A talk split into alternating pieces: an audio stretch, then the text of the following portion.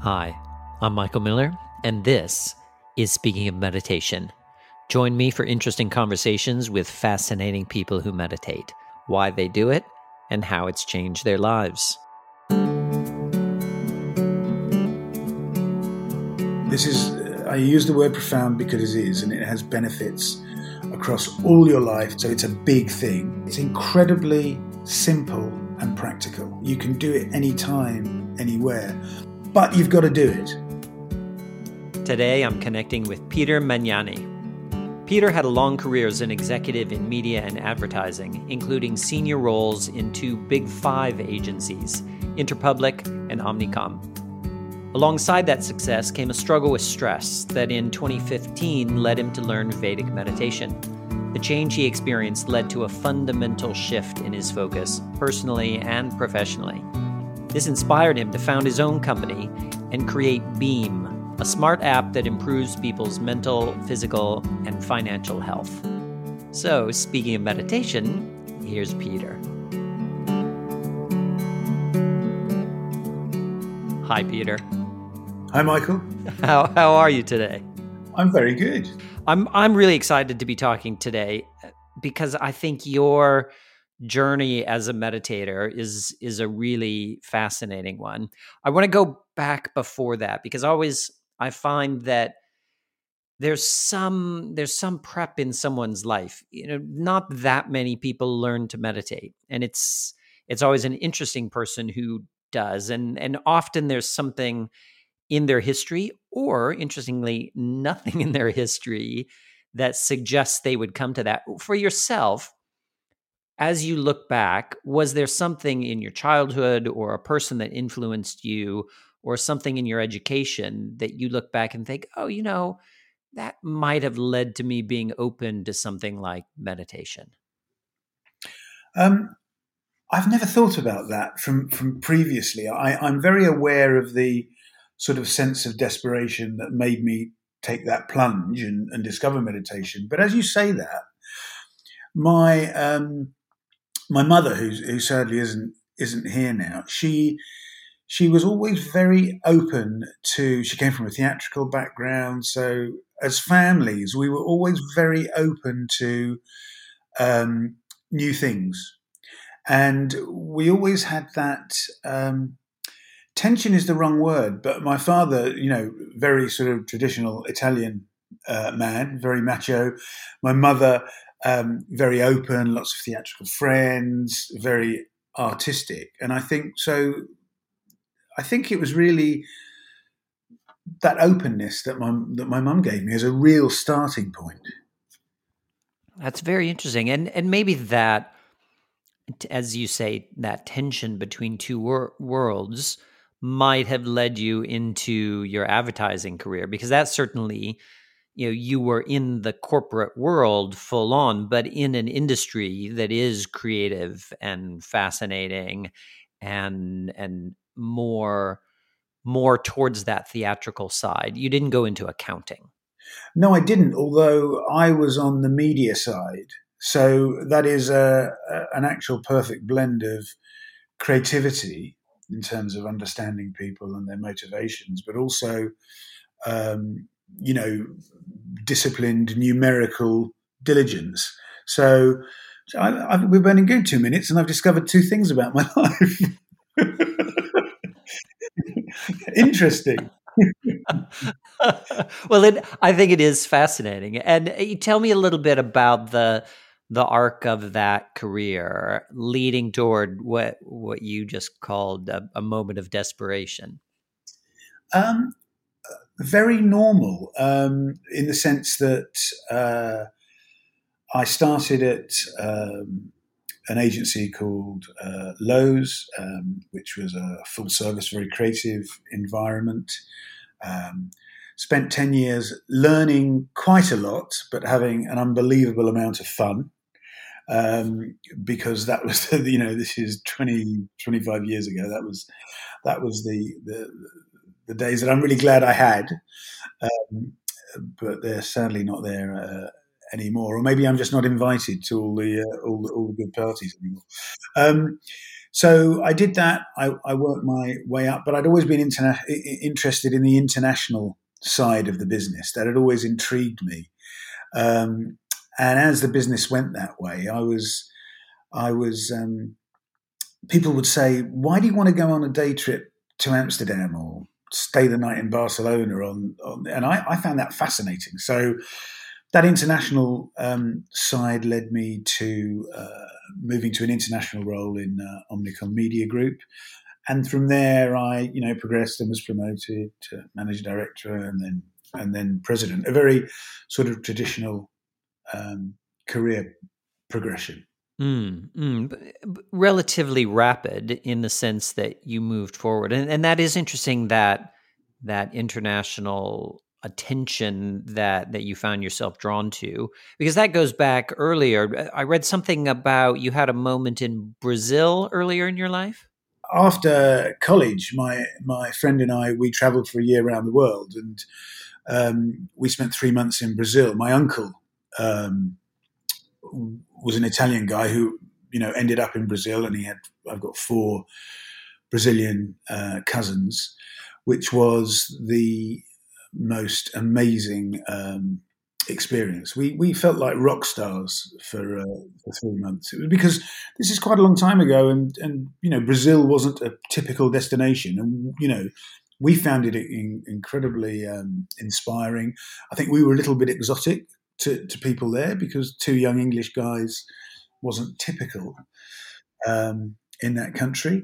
I'm, I'm, fascinated where you've read about something about Brazil. I don't know. You've got spies doing research. I don't, this this is uh, maybe Chat GPT told me. Oh, maybe it did. I, I, can't reveal my sources. yeah, yeah, and of course, again, again, this is really interesting because I'm, talk, I'm, I'm thinking in retrospect, why was I interested in the international world? And, and then I, uh, of course, a few years before that, I'd spent a year going to, you know, Africa, Brazil, the Americas. So of course it was, it was sort of already in me. Yeah, well, you were out outside, you know, as as you say, it was early to be doing maybe that much travel, uh, in the sense that people do today, much much more. I th- I think of young people as being much more international. Certainly, you know, I grew up very very differently, and it wasn't until much much later that that I started travel. I do think that creates an an openness and an openness to looking for solutions when you find yourself in a in a tricky place. Tell me about because you know here's this upward upward stroke of your career path and at the same time, there's this maybe downward stroke of the impact of those demands and, and the stress that you were taking on and, and feeling. Uh, tell, tell me about that. Yeah, I, am always, as I, as I get older and I get more perspective, I think at the time I very much put most of it on on the work and the environment, which is stressful, like pretty much all dro- jobs in different ways, I, I'm presuming. But with perspective, I think a lot of it was coming from from me. Mm. You know what I mean? It was the way I was approaching things. It was the what I expected of myself, the way I dealt with with setbacks, etc. Um, but I mean, it's. I mean, lots of lots of you know times where you would get you'd get so introspective you know, because of course it's a different, it was a different working culture over the years, and it was kind of sink or swim, and it was get on with it. Also, I mean, I think as I alluded to before, I do think at the beginning of my career, I thought the world owed me a bit of a living. You know what I mean? It was such good fun that I remember being down the pub on, on Friday afternoon and a, and a client calling, and and I had to go back to the office, and I was outraged a client who paid my wages wanted to call me on it, Didn't they know? You know, so um, so I think it was. I wasn't. If I think back, I wasn't fully really prepared and present to do the best I could. I could do. It was an imperfect working in, environment, uh, as I think it always is and always will be. Um, and I think I let things build up and fester. and um, I think I thought too much about things. Um, I had a um, a great thing today. Action is the antithesis to anxiety, you, you know. And I, as soon as I started to say no, act on it, do stuff rather than intellectualize and think about stuff, which inevitably for me came to a bit of a, oh, a poor me, a poor me, which was kind of unproductive. Um, that I managed to cope, but it was all very much about keeping your head above water versus ever, ever flourishing. You know, mm, mm. and and how was that? You know, that demanding environment and the stress that you were feeling, kind of uh, manifesting itself. What were you noticing in in your body or in your emotions or in your relationships?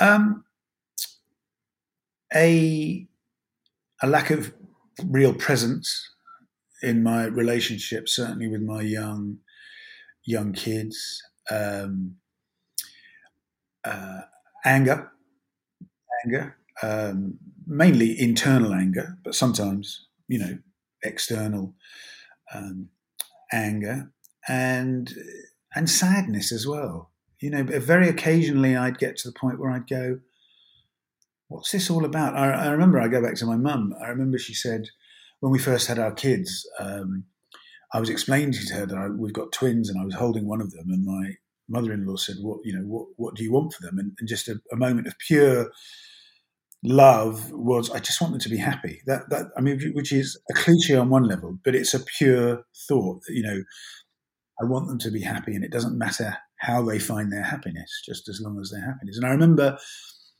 saying that to my mum, and she said, when she held me when I was very young, she said, I just don't want you to be a cog in a machine.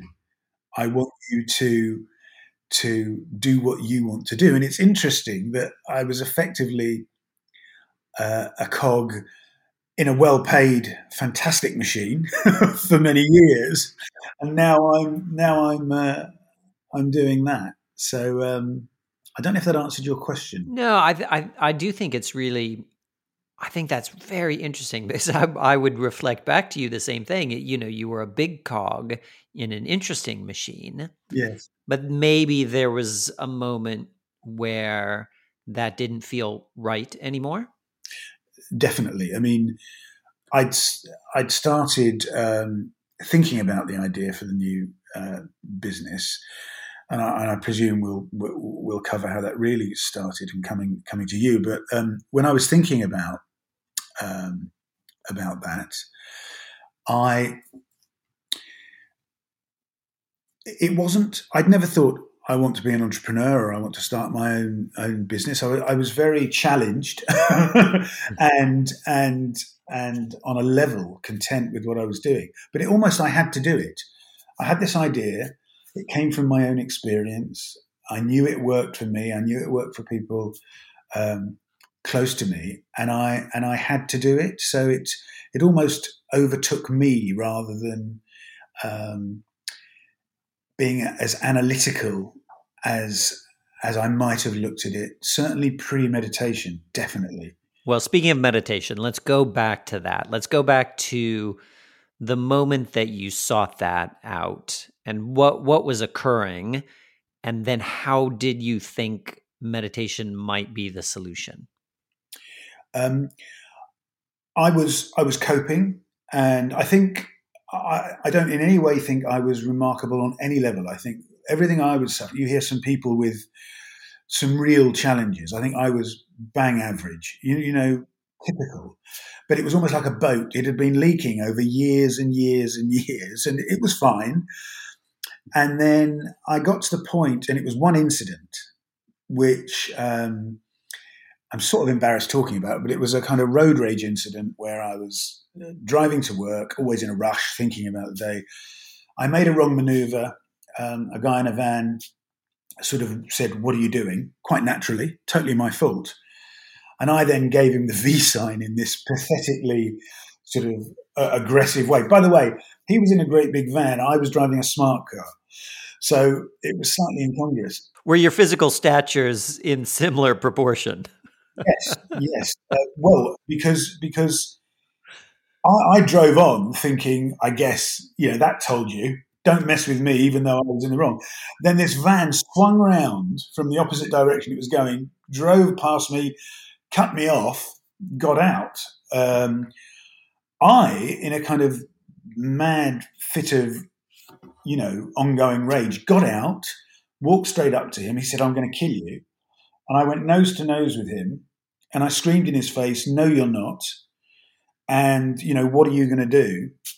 I'm aware from your face, Michael, that I'm sounding like a madman because I was I was crazy at that. Well, it's a significant interaction. Yeah, and then he looked at me, and you could see in his eyes he thought, "No, no, not today with this lunatic," and went back. And and you know, I don't know what I'd have done if he'd backed down. I then I then pulled over hundred yards later and just thought, "Oh my God, I've got young kids. I've got the most amazing wife. I've got a fantastic life. What am I doing?" And then that um, it was it was that break before Christmas where I I was in a low a low moment, and there was nothing strategic about it. I'd heard about this vague thing called meditation, and my wife used to always say, not because she'd done meditation, but she'd say, "You need to meditate," which was a sort of shorthand, I think, for just relax, with no intentions of me actually doing that. And I went online and I went meditation in London, almost to say, well, yeah, I looked for it and it, you know, found London Meditation Centre, and then and then it and then it went from from there. But that was the catalyst that there was no way I could after that go to do such a risky, ridiculous thing. Go, you don't need to deal with this. Prior to that, I'd been trying a lot of things to you know, put a plaster over stuff, whether that's apps or or um, or going to the doctor who says you're depressed, and I, uh, and I said, well, I don't think I'm depressed, and put you on anxiety. And I thought, no, I need I need to uh, take control. And the first step in that was was going online and searching for you guys. And I literally thank God every day I did because isn't I mean, isn't that amazing? The good old Google coming coming through for for you in that in that. and uh, and then you came along and and learned. What do you remember from that first day or those early days of the course? Because this was a little bit outside of your wheelhouse. It's not like I don't think you were a guy who went to drum circles and hung out with mystics and did a lot of yoga. You know, you you were a family man in a corporate job, and all of a sudden here you are learning to meditate. What strikes you when you think back on that? Um, I think when I decided to go, I I think I was doing it almost to placate myself. You know, the first the first session because it didn't cost anything. I could just you know and then that was very intriguing. And then you, you sign up because I think it was Jillian who did the first session. I think, yes. And then you sign up and you do the, the, the, the four sessions. And I remember going before the first session, I remember two things specifically going.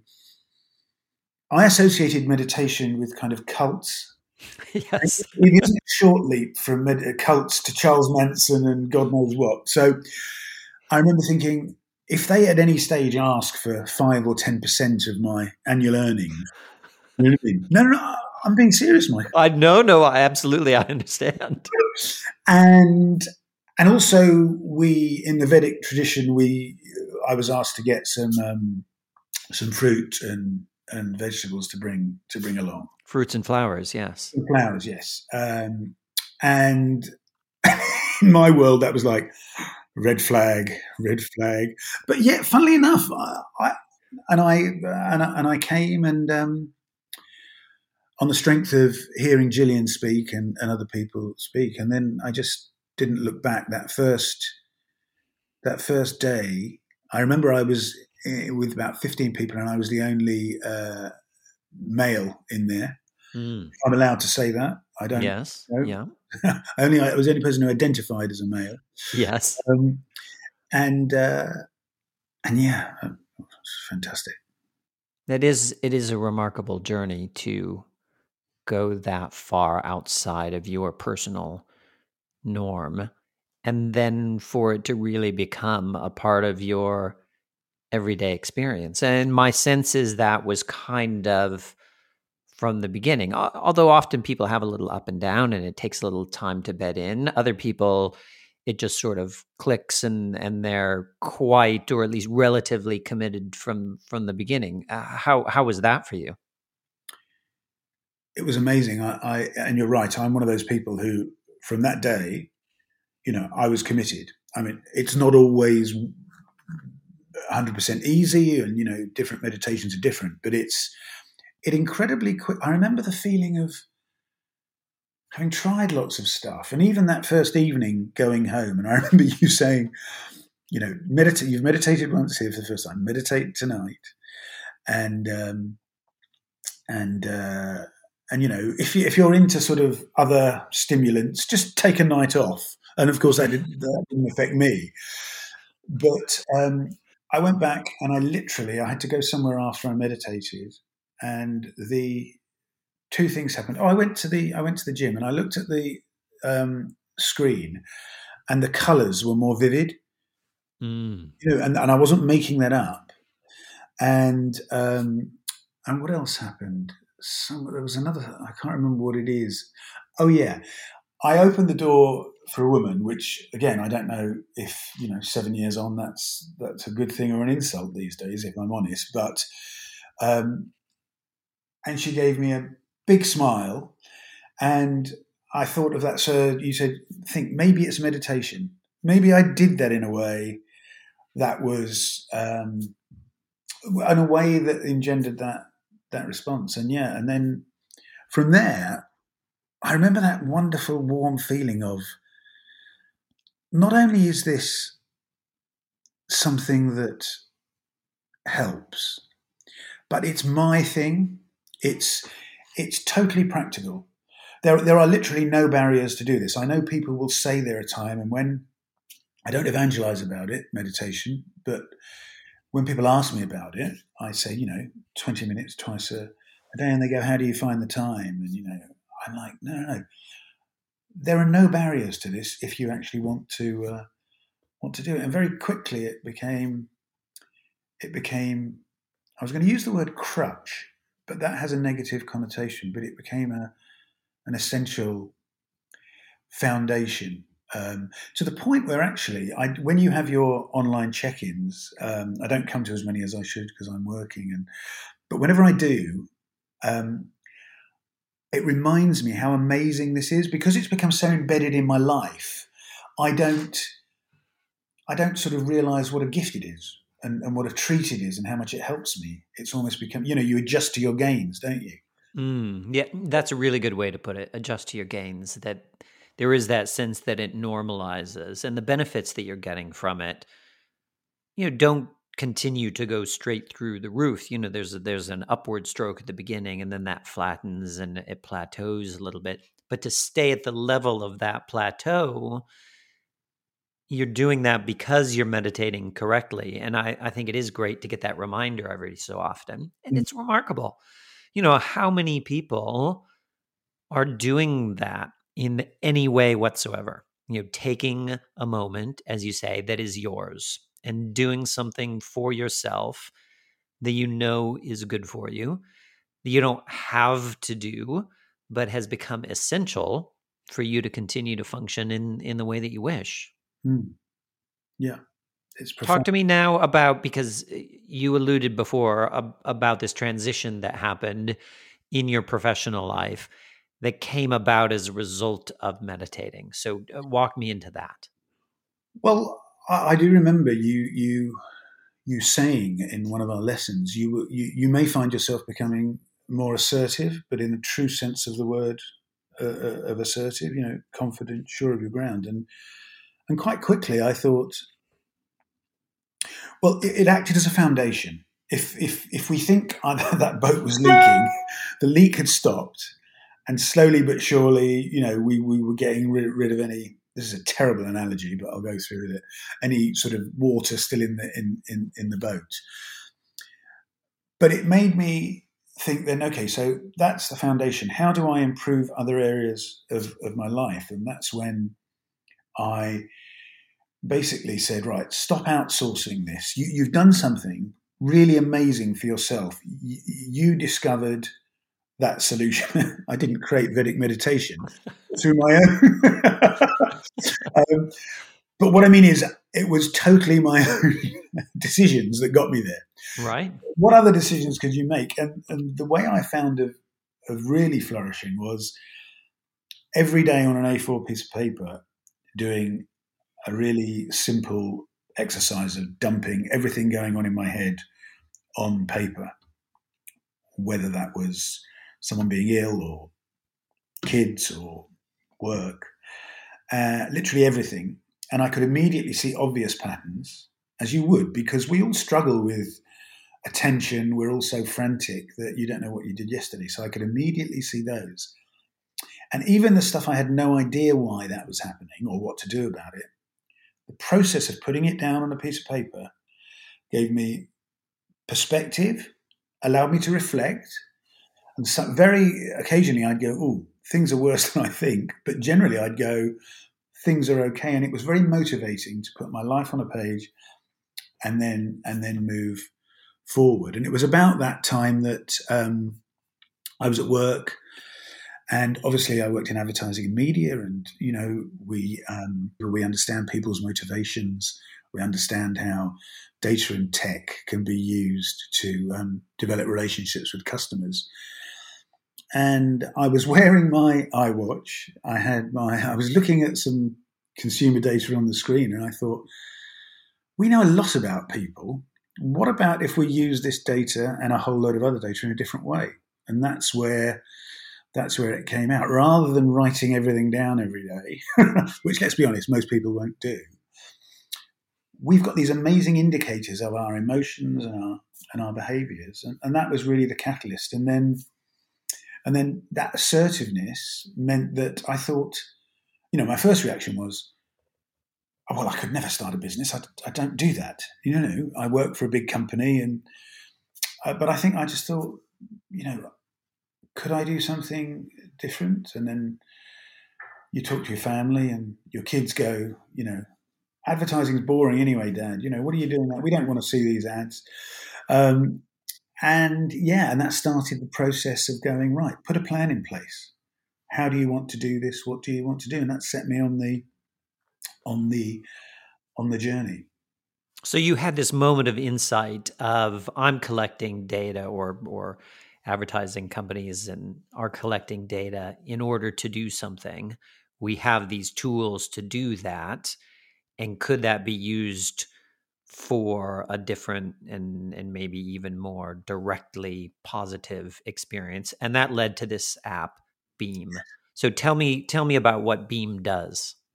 So what it does in very simple terms is it, it, it allows you to identify and manage your stress by integrating all the data sources you utilize where you produce data, you produce your personal data that goes into the ether, um, and you often don't get, you most of the time don't get any benefit from it. So it connects at the click of a button your health data, so whether that's your workouts, your sleep, um, uh, your steps.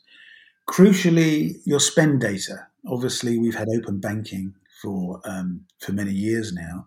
But we're using spend data as an indicator of behavior in a really different way. Spend data, by which you mean like my my banking app. Your banking app, yeah. So we, we you can connect to any banking app you're using, and and basically Beam sees the expenditure you have on everything from like your utilities to your coffee and whether you're going up or down um, to about 200 other indicators.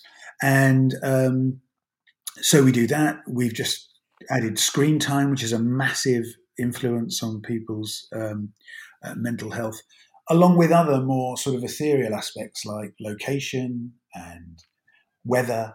And we, um, what we then done, which has taken most of the period. Funnily enough, I was I was talking to someone the other day, and they said about two and a half years ago when I said I was going to do this, they said just remember one thing it'll cost more money and take more time than you thought. I remember thinking, no, not me. No, no, no. It's all under control. It'll be a plan, and it'll, and of course, it always, it always uh, does. But a, a big part of it was how do you analyze this? So we've developed machine learning algorithms to identify emotional triggers and behavior patterns, correlations, and train the data so you've got a really personalized understanding of how your emotions and behaviors are interacting and how they're making you feel and what they're potentially leading you to do. And then we link people to really practical support. It's very much aimed at um, Gen Z and, and millennials. So it's a bit like my whole approach to everything, you know, actually including meditation, practical, you know, show me. Um, I, to the team, I often say, you know, which is probably unfair on people who do this. You know, this isn't about hugging trees. You know I mean?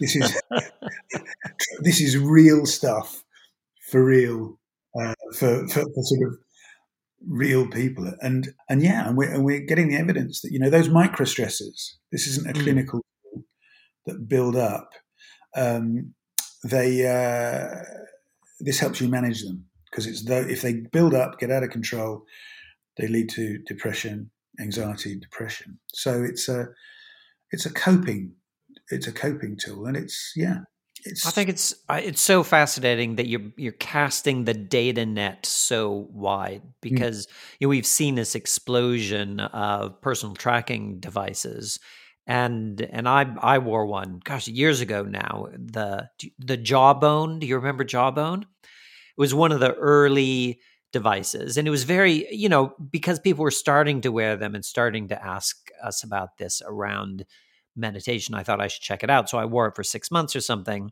And, you know, it was it was early on. And so, you know, how accurate or how deep the data was, you know, wouldn't be like today. But it was interesting to see that when I meditated, it thought I was taking a nap. Like it could see that something was going on that was measurable.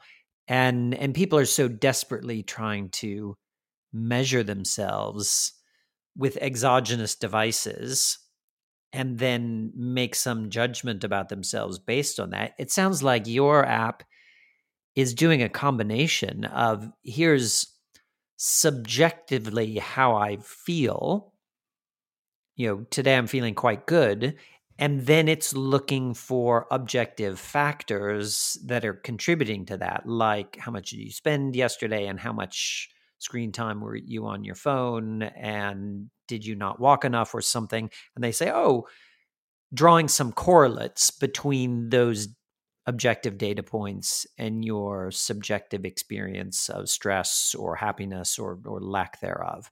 Am i interpreting that correctly? You're interpreting it absolutely uh, correctly yes it's it's to give people an ongoing understanding of literally what is what is going. And I like the way you described it. We think of it as our shorthand is facts and feelings. You know, we are we are both analytical and emotional beings. That's the reality of of humans. And um, again, our shorthand and, and, and some of the results we're getting is backing this up. If we can give someone a 50% improvement in self knowledge, and a 50% improvement in emotional intelligence, that's gold dust, you know, mm. in the world we, we live in. And it's, um, it's not pretending to uh, simplify the incredibly complex uh, workings of any individual's brain, the historic influences on, on, on their approaches to stuff.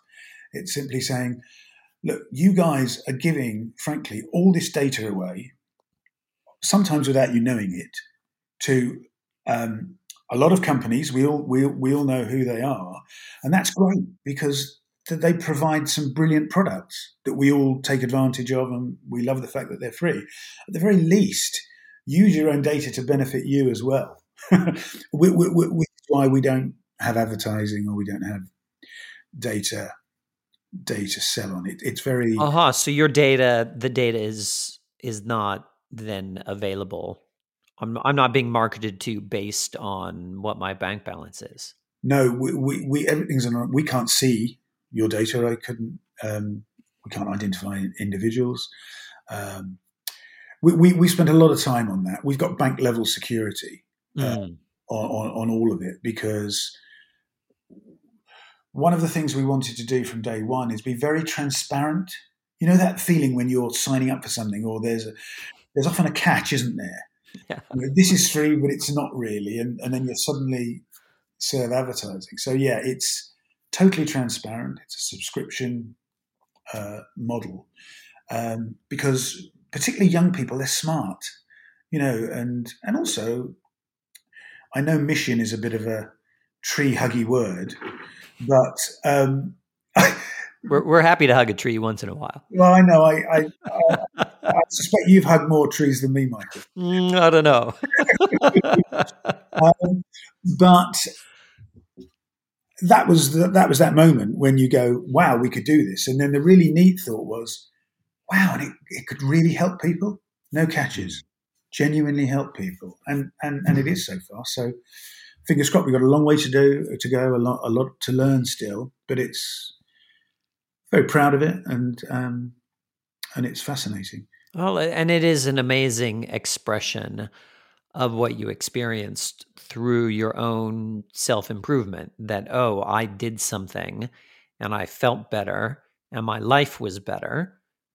And how can I pass that along? And I, you know, I love some sometimes, like for my own experience, it was I learned to meditate, and I was coping with my demanding workplace better and, and getting on with people better. And I had a moment, you know, I kind of dragged my heels of, oh gosh, should I become a meditation teacher? Like, is that the yeah. thing? Sometimes people have that. And I love that you took your background and your interest and your expertise and, and maybe even your your passion and turned it into something that the intent is to do good. And of course, it's a business and and all of that, but that there's an impulse to help others. That feels pretty inspiring to me. Yeah, I mean, you know, starting a business, you have lots of conversations with investors, and they're all like, they're all like, you know, what's your exit strategy? Because that's the big macho world that everyone talks about. And I'm just honest. I said, I haven't got an exit strategy. I want to start something I'm proud of and and improve it and um, and run it. That's my. I don't look at an exit strategy. Um, so yeah. And what is your life like now? So you moved out of that corporate world. You're doing the entrepreneurial thing, which is a different kind of demand. I think equally demanding, but in in a different way. Yeah. Your children are now older. You know, you are doing something very different. How are, how are you finding all of that, and and how does meditation continue to fit in and contribute to that? It, it it's retain uh, remained fundamental. You know, the the you know absolutely essential. I mean, it's um, it's it's different, very different. um, the best way I can describe it is out of the seven days of the week, five days a week, I wake up and I I just go, this is amazing, this is fantastic. You know, one day a week, I wake up and go, oh, I'm definitely a genius. You know, that's when I'm really on cloud nine. And then the last day I woke up, I wake up and I go, I'm the biggest idiot there has ever been. Why, why did I do that? But, you know, that's pretty good return, isn't it? Yeah, yeah, that seems like a fairly good ratio, actually. That's a fairly good ratio. And it's better than when I was working um, in the, uh, definitely a lot better than when I was working in the corporate. And I'm, not, I'm not certainly not minimizing the, uh, the worries, the stresses, the the strains, but that's where you know those foundations of of, of you know meditation of Beam. Obviously, I'm I'm a user. They, they they help me massively. God knows what I'd have been like if I'd done this as a 28 year old. I mean, mm. be uh, off off rocker, I think. well, you did come to it with a a maturity that we don't always witness in tech entrepreneurs? That's a very polite way of saying, aren't you a bit old no, it was actually a polite way of saying those people are whack jobs. yeah. It's funny you say um, a tech entrepreneur, and you know I've learned getting in this whole ecosystem. Everyone loves to use the words entrepreneur, and, and and you know you're a tech business. I just don't think of it as a tech business. It's it's a sort of human business to help people, which is no different to the in the old days. You know, a lawyer you know, saying, well, we're a tech business because we have these things called phones and we have faxes and this is the way we communicate. To me, it's just tools to, to help. I mean, by the way, I do drive our development team mad because I just go, well, why can't we do that? Why can't we do that? But I'm, I'm quite passionate about that. It's about, it's a human, it's about people. The tech to me is just a means to an end. Amazing, Peter. If, I, I appreciated what you said earlier about not sort of proselytizing about meditation. If if someone does express interest, you know, what are what are just the two or three basic things that you that you say to them about your own experience or about why you think it's valuable? Uh, I was saying this last night. Actually, I, I, I was saying to someone, um, the first thing I say is this isn't another another tool to try. This is I use the word profound because it is, and it has benefits across all your life that most of which you won't even understand. So it's a big thing. I say it's incredibly simple and practical. You know, it, it, it doesn't cost. It, you can do it anytime, any anywhere. And the third thing I say is um, because I get people excited, and I say, but you've got to do it. you've got to do it. Now, it doesn't mean that you know life doesn't occasionally get in in the way, but it's not magic. You get out what you uh, what you put in. And I always remember you saying to me, I said, "Will I hit the transcendental state every time?" And you said, "Not necessarily." You said, "You know, think of it like a meal."